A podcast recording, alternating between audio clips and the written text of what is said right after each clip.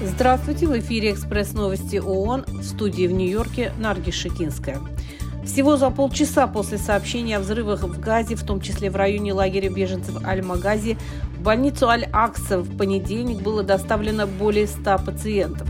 Как сообщил координатор групп экстренной медицинской помощи Всемирной организации здравоохранения Шон Кейси, в тот же день в клинику доставили также около 100 тел погибших – во вторник Управление Верховного комиссара ООН по правам человека выразили глубокую озабоченность в связи с продолжающимися интенсивными бомбардировками центра Газа, в ходе которых армия обороны Израиля нанесла более 50 авиаударов.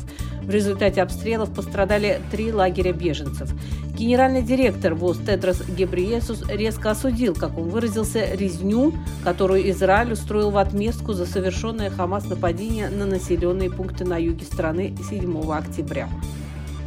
Генеральный секретарь ООН Антонио Гутерреш объявил о назначении Сигрид Каак из Нидерландов старшим координатором по гуманитарным вопросам и восстановлению в Газе в соответствии с недавно принятой резолюцией Совета Безопасности.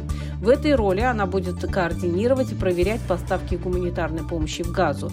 Кроме того, ей предстоит разработать механизм Организации Объединенных Наций для ускорения поставок гуманитарной помощи в Газу через государства, не являющиеся сторонами конфликта. Ожидается, что Сигрид Каак приступит к исполнению своих обязанностей 8 января будущего года.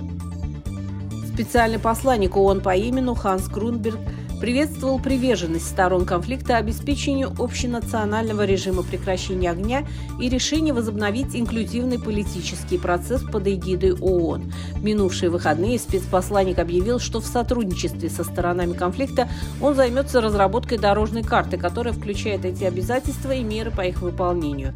В документе будут отражены такие вопросы, как выплата заработной платы работникам государственного сектора, возобновление экспорта нефти, открытие дорог в Таизе других частях Йемена, а также дальнейшее ослабление ограничений в аэропорту Саны и морском порту Хадейда. Координатор гуманитарной помощи ООН в Украине Денис Браун вновь посетила село Гроза на востоке Харьковской области, которое было практически стерто с лица земли в результате российского удара 5 октября 2023 года. Во время визита, который пришелся накануне Рождества, Браун встретилась с пострадавшими в результате этой трагедии. Сразу после удара ООН развернула гуманитарную операцию, чтобы поддержать население Грозы.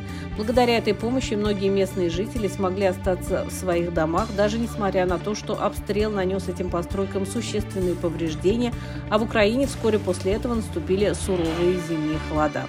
Это были экспресс-новости ООН. Всего вам доброго.